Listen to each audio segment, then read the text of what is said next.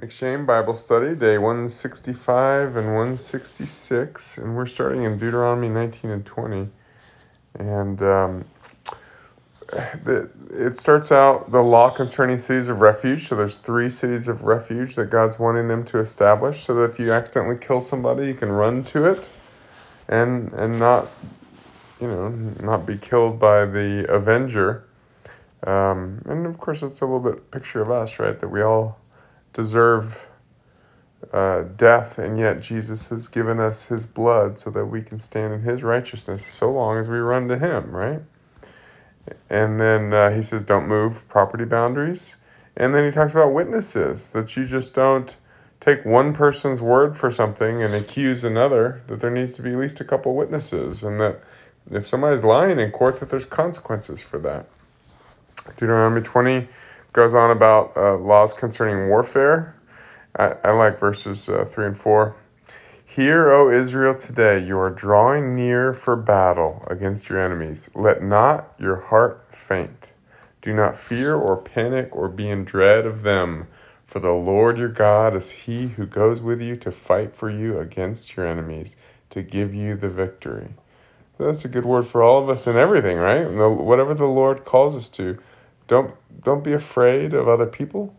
Don't be afraid of situations, but believe in God. He can do anything in any situation. As long as we're walking in Him, He will overcome for us, right?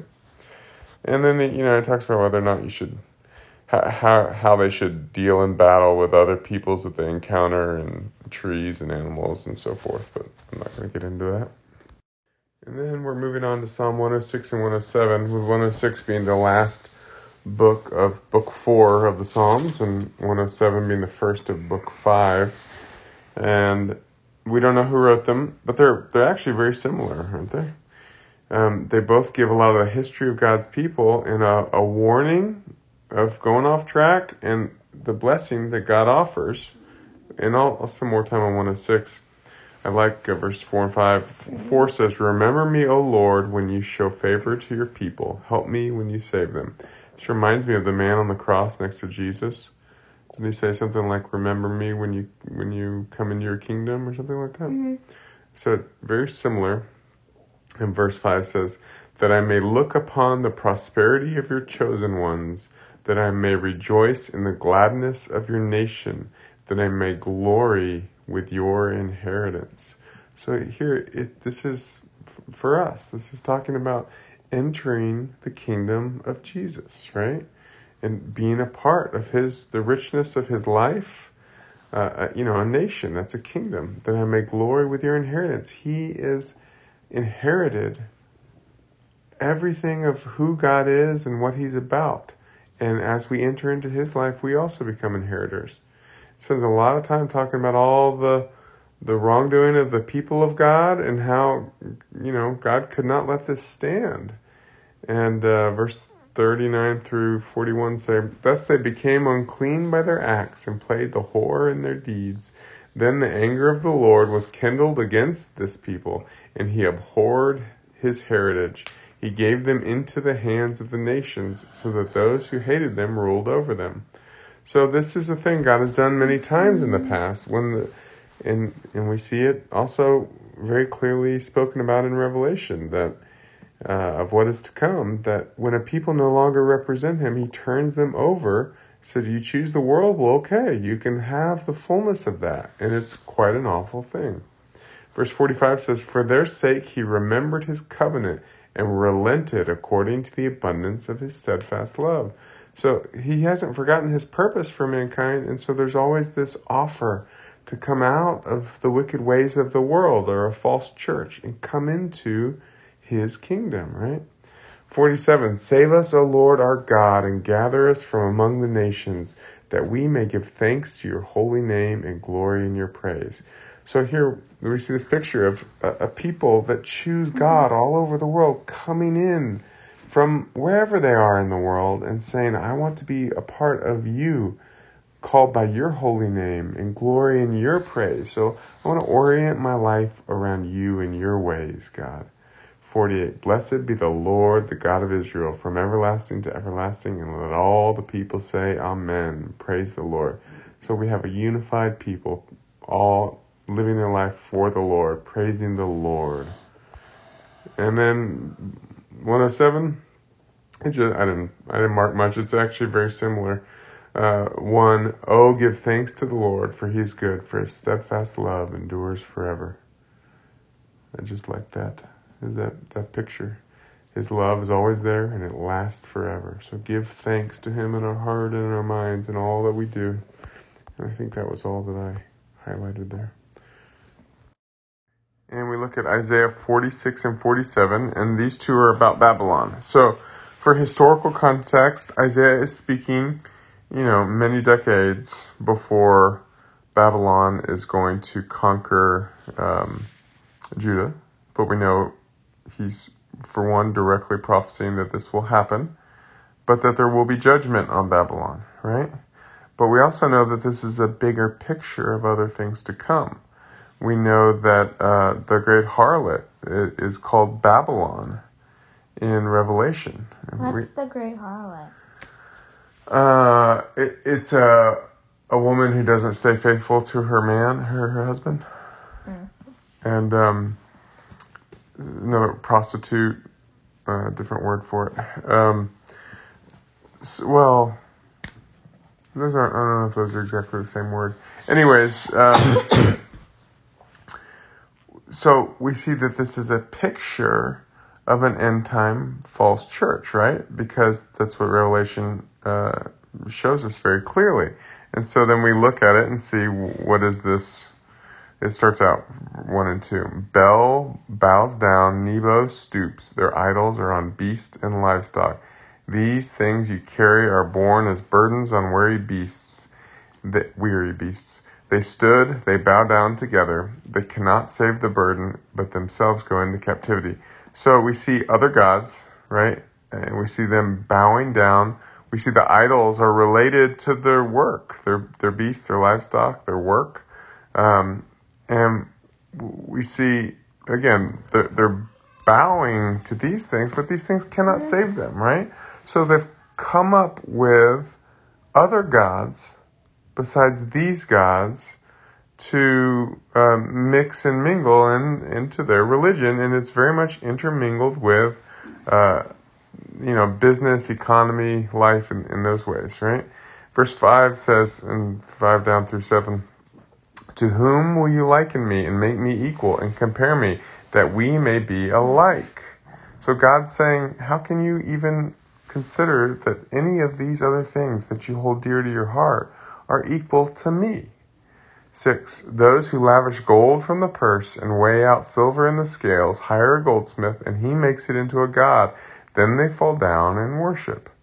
So, see, using the, the wealth of, of their hands in the economy to create gods and then bowing down to those things.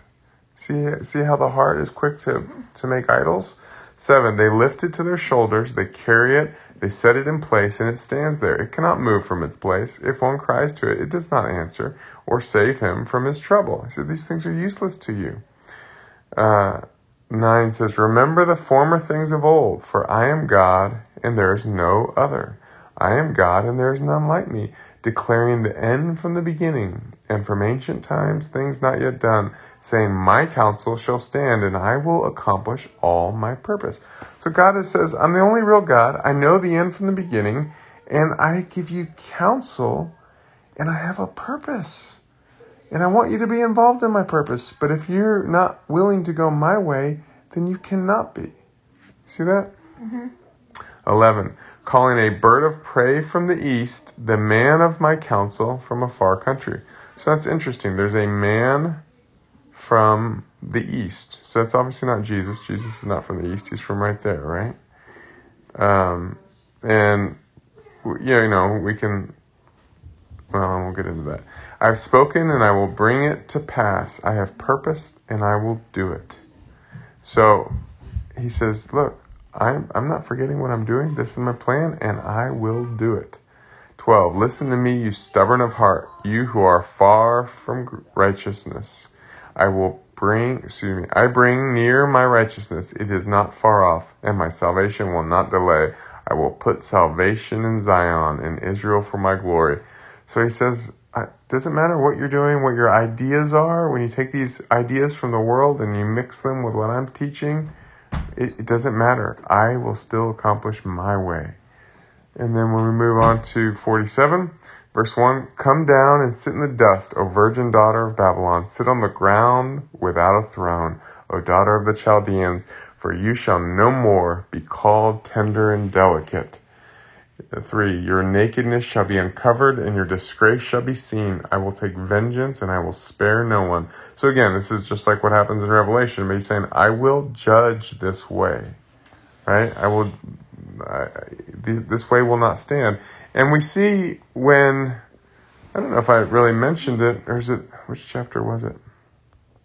Let me continue reading, but don't let me forget to talk about the kind of the, the witchcraft manipulation. Six, I was angry with my people. I profaned my heritage. I gave them into your hand. You showed them no mercy. On the aged, you made your yoke exceedingly heavy. So he's saying, I, I, I allowed my people to be turned over to, to, to you. Either historically, Babylon, you, this country, prophetically, a, a church gone astray that no longer represents God. He said, I was angry with them because they haven't had a heart for me, so I've let them be a part of you, and your yoke was heavy. 7. You said, I shall be mistress forever, so that you did not lay these things to heart or remember their end. So we were just talking about that, right? That's that's in the heart of man to think, I'm good, I'm blessed. It's happened over and over again throughout history. I'm blessed because I'm a Christian. I'm blessed because I'm an Israelite or whatever. And therefore, uh, you know, I got it easy now because I'm blessed in God. I'm just going to go on with a worldly life. And God says, No, I have a greater purpose. You must live in this way. Then you will walk in my blessing. Verse 8 Now therefore, hear this, you lover of pleasure who sits securely, who say in your heart, I am, and there is no one besides me. I shall not sit as a widow or know the loss of children.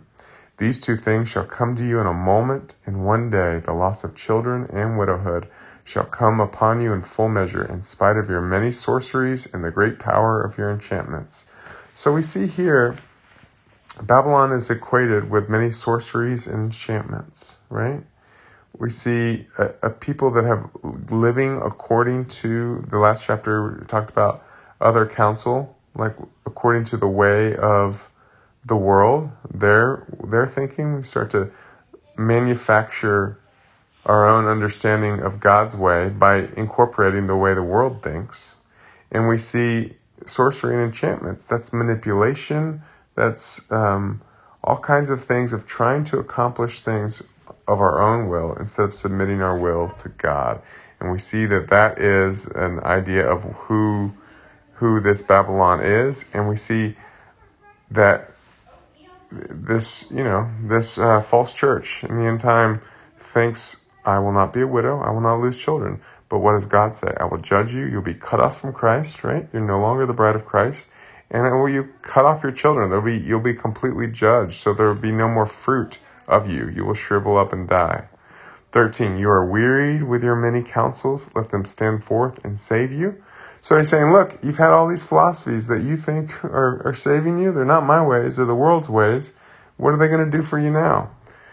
Those who divide the heavens, who gaze at the stars, who at the new moons make known what shall come upon you. So again, I already commented on that. All right, and that's I don't remember what part of Revelation. We're just back from vacation, and so I don't remember where we were in Revelation. But well, let's see.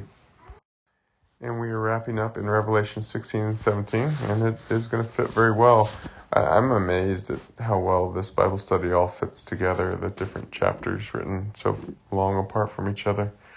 But first in Revelation 16, um, starts out Then I heard a loud voice from the temple telling the seven angels, Go and pour out on the earth the seven bowls of the wrath of God.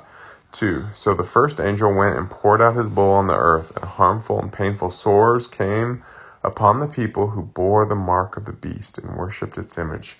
So we see, and, there's going to be more, and I'm not going to mention all the different angels pouring out all the different bowls of wrath, um, but we see much like uh, happened in Egypt when there were multiple plagues before the people of, e- of Egypt came out of slavery uh, to be a free people of God. We see similar thing happening here in end times when the bowls of wrath are being sent. And th- this, of course, this happens over time, right? Uh, verse 9 says, They were scorched by the fierce heat, and they cursed the name of God who had power over these plagues. They did not repent and give him glory. So they it said they had the mark of the beast, right? So they're that means people that go according to the world would just get madder and madder at God and you see people not repenting, right? They're just just like in Egypt when they oh good that plague's gone okay we can go back to our normal life, just like people today. God warns us and we say oh okay that's over now we can go back to our wicked ways, right? Meanwhile wickedness is increasing, and God's saying hey I'm trying to get your attention here. Ten. The fifth angel poured out his bowl on the throne of the beast, and its kingdom was plunged into darkness People gnawed their tongues in anguish and cursed the God of heaven for their pain and sores. They did not repent of their deeds. So again, now we see uh, this is poured directly on the throne of the beast. 12. The sixth angel poured out his bowl on the great river Euphrates, and its water was dried up to prepare the way for the kings from the east. And I saw coming out of the mouth of the dragon, and out of the mouth of the beast, and out of the mouth of the false prophet, three unclean spirits like frogs, for they are demonic spirits performing signs who go abroad to the kings of the whole world to assemble them for battle on the great day of God the Almighty. So we, we see wrath coming on the people, but we see the enemies at work, right? So wrath is coming on them, but the enemy is still motivating them to assemble against God. And um, coming out of the mouth of the dragon and out of the mouth of the beast and out of the mouth of the false prophet. So Satan is always trying to mimic God. He's not a creator. He's a deceiver. So he mm-hmm. says, "Oh, that's what God's doing. Well, I can do something like that too." And so he set up his own kind of trinity, right? It's a false trinity. And so you see uh, the dragon is Satan himself. You see the beast. Well, we, we see in, in and Daniel, it's very clear the beast represents nations, political entities, right? And so we see this, um, and then we see a false prophet rising up, someone who represents them and speaking, and out of the mouth of all are frogs. Um, so they're unclean spirits, demonic spirits performing signs, and and they go and they're assembling against you know the people of God. But 15, then we see Jesus speak Behold, I am coming like a thief. Blessed is the one who stays awake, keeping his garments on, that he may not go about naked and be seen exposed. So he says, Blessed are my people who live according to my ways, not the ways of the world. And and they assemble, we see, you know, Armageddon. Um, What's Armageddon? It's kind of a, a last uh, it's kind of a last battle where I forget. There's a definitional word for it, and I don't remember. Let me pause and answer that. Hold on. Okay, I thought I had heard some more concrete definitional definition for that word in Hebrew. That's not showing up. That's showing up as a place, and uh, so. It, but it's you know seen as a place of this this last battle between good and evil, and this this God working out His plan in humanity while the enemy is giving his last struggles. Right. 19. The great city was split into three parts, and the cities of the nations fell, and God remembered Babylon the Great to make her drain the cup of the wine of the fury of his wrath. And every island fled away, and no mountain were to be found, and great hailstones, about one hundred pounds, each fell from heaven on the people. And they cursed God for the plague of the hail, because the plague was so severe. So we see, we see God judging Babylon the Great, right? So we just talked about that. And and the people that refuse to leave her, that are part of her, are now cursing God, the one that they professed to be worshiping, right? And then 17 continues on with that. Then one of the seven angels who had the seven bowls came and said to me, Come, I will show you the judgment of the great prostitute who is seated on many waters, with whom the kings of the earth have committed sexual immorality, and with the wine of whose sexual immorality the dwellers on the earth have become drunk. So we see that the people of the world have become confused and gone away from God, um, going with all these other philosophies, these demonic ways. Um, and it's the whole world has gone into these ways when when she's supposed to represent God, right? And the wine of whose and he sorry verse 3 and he carried me away in the spirit into the wilderness and i saw a woman sitting on a scarlet beast that was full of blasphemous names so the woman's on the beast so that's connected this false church some people think this would be like a one uh, one world religion where the religions of the world will kind of all gather together, but it doesn't have to be that. It could just be the false church. Um, I saw a woman sitting on a scarlet beast that was full of blasphemous names, and it had seven heads and ten horns. The woman was arrayed in purple and scarlet and adorned with gold and jewels and pearls, holding in her hand a golden cup full of abominations and the impurities of her sexual immorality, and on her forehead was written a name of mystery Babylon the Great, mother of prostitutes and on of earth's abominations. And I saw the woman drunk with the blood of the saints, the blood of martyrs of Jesus. So he's saying this Babylon, the saints have been uh, bloodied, killed under service of this Babylon that doesn't even represent God, but was supposed to. 8 says, The beast you saw was, so he's, now John's being explained by the angel. The beast that you saw was and is not and is about to rise from the bottomless pit. So we see the beast seems to be gone and then it's rising back and go to destruction. And the dwellers on earth, whose name have not been written in the book of life from the foundation of the world, will marvel to see the beast, because it was and is not and is to come. So I don't know. I, I, I certainly don't have any clear understanding, but could the you know Western world system kind of collapse, but then rise back up as a one world government after that? And people marvel at that. I mean, you seem to say that um, that the economy is going to collapse. Like yeah. The, every other day when the, dinner. Yeah, when the dollar when the dollar um, see crashes. Yeah. Well, yeah, and so we're prepared for these things. Most people are not. Um, the eight the beast that you saw what okay and go to destruction and the dwellers on earth whose names have not been written in the book of life from the foundation of the world will marvel to see the beast because it was and is not and is to come this calls for a mind with wisdom the seven heads are seven mountains so rome is the city of seven hills right that's super famous mm-hmm. and the the Lord when He showed me what something like twelve years ago, Daniel. Um, I don't think it's quite been twelve years yet, but getting real close. Um, out of Daniel, that we are the continuation. This Western world, the U.S. is kind of the head of it now, but that the Western world government um, way is the continuation of the Roman Empire.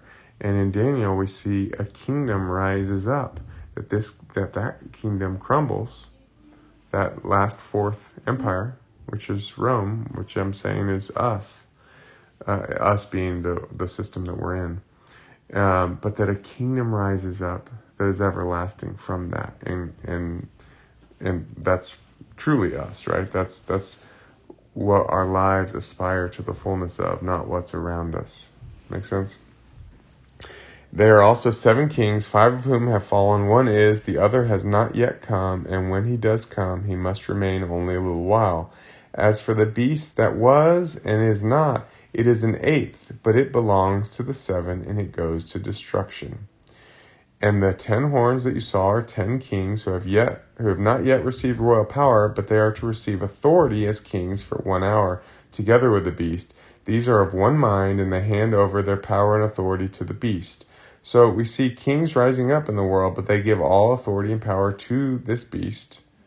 And again, that kind of uh, seems to be a, a, a one world government type of thing, right?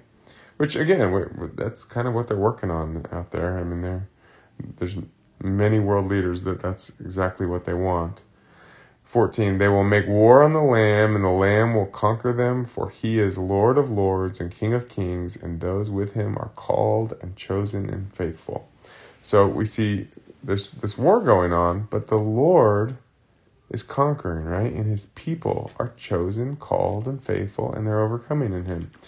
15 And the angel said to me, The waters that you saw where the prostitute is seated are peoples and multitudes and nations and languages. So the people all over the earth are captivated and controlled by this thing, right? This beast, this prostitute. 16. And the ten horns that you saw, they and the beast will hate the prostitute. So now you see these kings and this beast that the prostitute has been sidling up with, taking on their wisdom, taking on their ways, riding, right? Riding, riding indicates kind of a control or taking advantage of, right? if you ride a horse, you're you're using that horse for your purposes, right? So the prostitute, Babylon, false church, is doing all this, and yet what what then happens? The beast and these ten kings all of a sudden turn on her, and they, you know, and she she gets what's coming to her. They will make her desolate and naked, and devour her flesh, and burn her up with fire. For God has put it into their hearts to carry out His purpose by being of one mind and handing over their royal power to the beast, until the words of God are fulfilled. And the woman that you saw is the great city that has dominion over the kings of the earth. So you see this intermingled thing, but then God has specific judgments on each part. Make sense? Mm-hmm. And then we'll just continue that tomorrow. That's all I have for today. God bless you. Yeah, the Lord bless you.